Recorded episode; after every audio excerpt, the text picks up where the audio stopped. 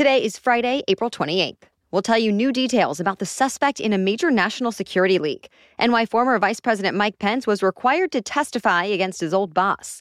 Also, a diabetes drug tested for weight loss could become one of the top selling drugs ever. Plus, the impact of the latest severe storms, remembering Jerry Springer, his stardom, and scandal. And YouTube has announced a new way to listen to podcasts. Those stories and more news to know in today's episode. Welcome, welcome to the Newsworthy. All the day's news in around 10 minutes. Fast, fair, fun, and on the go. I'm Erica Mandy. Thanks so much for being here. You ready? Let's do this.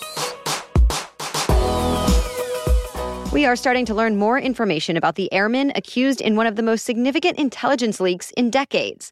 In court yesterday, prosecutors said he actually poses a danger to national security and should stay in jail ahead of his trial. They say he kept an arsenal of guns and posted on social media about how he would like to kill a ton of people, was rooting for ISIS, and more. Plus, he apparently used his government computer to research mass shootings and standoffs with federal agents. Prosecutors worry another country could offer him safe harbor in exchange for intelligence. But the airman's defense team says he does not have any more information and that he only meant to share the info he did have with a small group, not the whole world. The judge is still considering whether he should be kept in custody or released ahead of his trial. But in the meantime, the latest court filings raise new questions about why he had such high security clearance in the first place and access to some of the nation's most classified secrets, or why some of the things he was searching on his government computer did not set off any alarms. For the first time in modern history, a vice president was ordered to testify about the president he served beside for four years. This week, a federal grand jury questioned former Vice President Pence under oath. This is the grand jury investigating the lead up to and aftermath of the January 6th Capitol riot. Specifically, it wants to find out if anyone, especially former President Trump, was trying to interfere with the peaceful transfer of power. And Pence's testimony marks a pretty big milestone in that investigation, since he is such a key figure who had a front row seat to it all. Yesterday, his appearance before the grand jury lasted for more than seven hours. We don't know exactly what he said, though, because federal law says grand jury testimony should be kept secret. But in Pence's memoir that came out last year, he wrote, quote, Reckless words had endangered my family and all those serving at the Capitol, and I know history will hold Donald Trump accountable.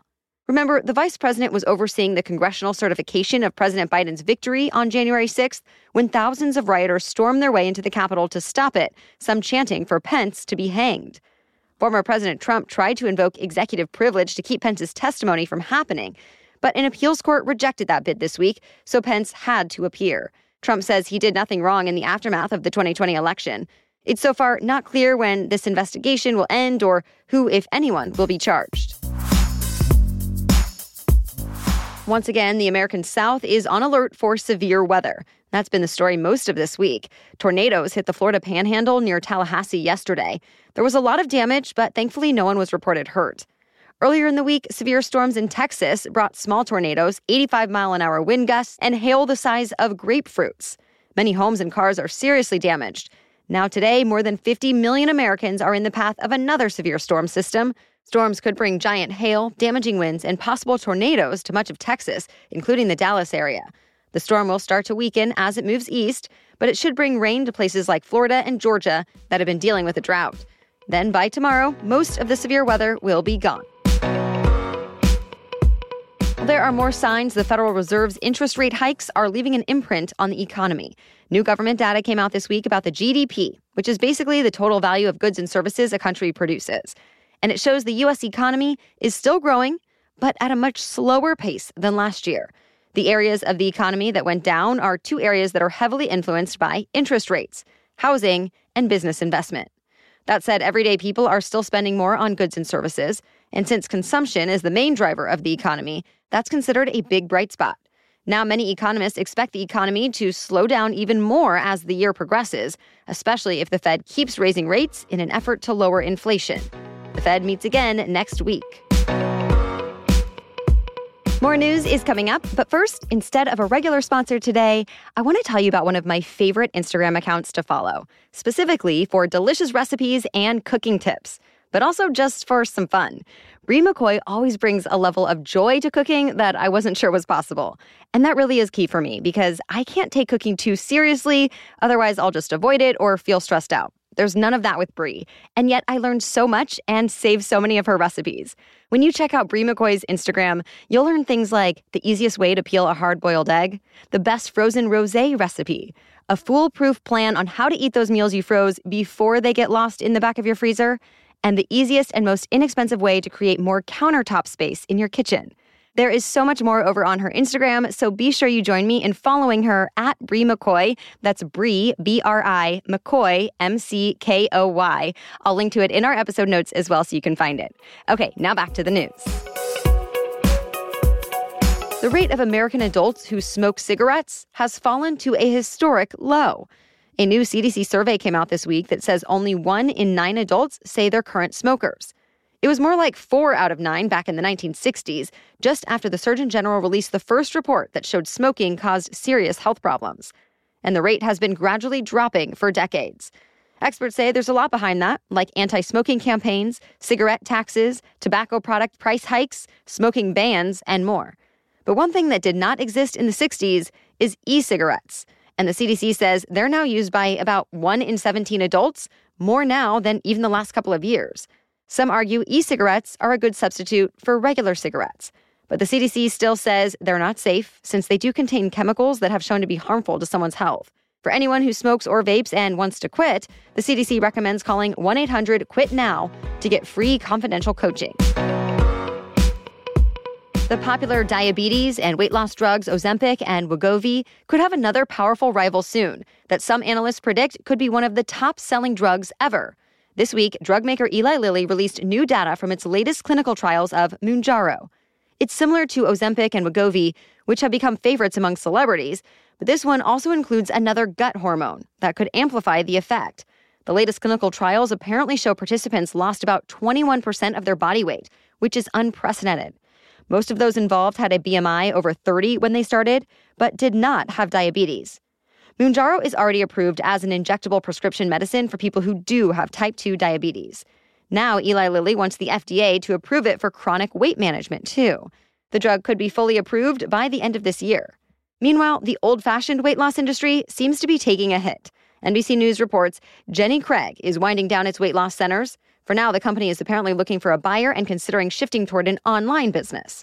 And WW, aka Weight Watchers, also closed hundreds of in person locations earlier this year. The WW workforce is now less than half of what it was just four years ago. Membership rates have been dropping too. The companies just believe the way people approach weight loss has changed. It looks like podcast listeners like you are about to have a couple of new places to listen if you want. For starters, YouTube Music announced it's adding podcasts. The company says users can listen to podcasts on demand, offline, or in the background, and can now switch between audio and video versions on YouTube Music. Although not every podcast has video, of course. YouTube is rolling out the update to all of its listeners in the US gradually, and not just those with a premium subscription. Separately, DraftKings is reportedly planning to launch a streaming video service with sports podcasts. Bloomberg says it's expected to be free and supported by ads. It will likely debut in the coming weeks. DraftKings' rival, FanDuel, has also been expanding into video. Earlier this month, it announced a deal to license video podcasts from The Ringer, which is owned by Spotify. The world is saying goodbye to a force in popular culture. Jerry Springer died of pancreatic cancer at 79 years old. He's most recognized as the host of his provocative, sensational, long running syndicated talk show. It was long known for family drama, chair throwing, curse words, and its widespread popularity. Springer hosted for 27 seasons. Then he went on to host a courtroom reality series, a radio talk show, and for two seasons, America's Got Talent. Springer also competed on ABC's Dancing with the Stars and Fox's The Masked Singer. But nothing came close to touching the success of The Jerry Springer Show, which inspired many other tabloid talk shows and eventually reality TV. That's a wrap on the final episode of The Late Late Show. James Corden signed off for the last time last night after eight years of interviews, musical performances, and the famous carpool karaoke. To say goodbye, CBS set aside an hour in prime time for a special that included video montages and skits featuring big name celebrities like Tom Cruise and Adele. Then came the actual last talk show. The guests were Will Ferrell and Harry Styles.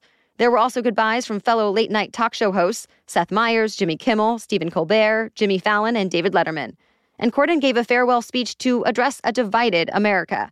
He explained that his show has been about looking for the joy in humanity instead of focusing on the differences. And he asked his audience to, quote, remember what America signifies to the rest of the world, saying he has always viewed it as a place of optimism. Now, Corden says he's moving back to the UK to be closer to loved ones, and CBS is filling his slot with a reboot of the game show at midnight. That's it for the main news today, so now it's time for Feel Good Friday, when we bring you one extra feel good or positive news story before the weekend. Tax day is coming. Oh, no. But if you sign up for Robinhood Gold's IRA with a 3% match, you can get up to $195 for the 2023 tax year. Oh, yeah. Sign up at Robinhood.com slash boost by tax day to get the biggest contribution match on the market. Subscription fees apply. Investing involves risk. 3% match requires gold for one year from first match. Must keep IRA for five years. Robinhood Financial, LLC, member SIPC. For today's Feel Good Friday, we are talking about a woman whose life was saved thanks to a generous donor and a clever dog. Lucy Humphrey was living with lupus and end stage renal failure. She needed a new kidney to survive. Humphrey was put on a transplant list, but her doctor told her the odds of finding a perfect match were 1 in 22 million. Well, her dog found that match. One day, she and her Doberman, Indy, were on a beach in Wales. Indy went running off to a stranger about 100 yards away and would not leave her alone. Humphrey kept calling her back, and then Indy would keep going over to that stranger. So Humphrey decided to go over and apologize.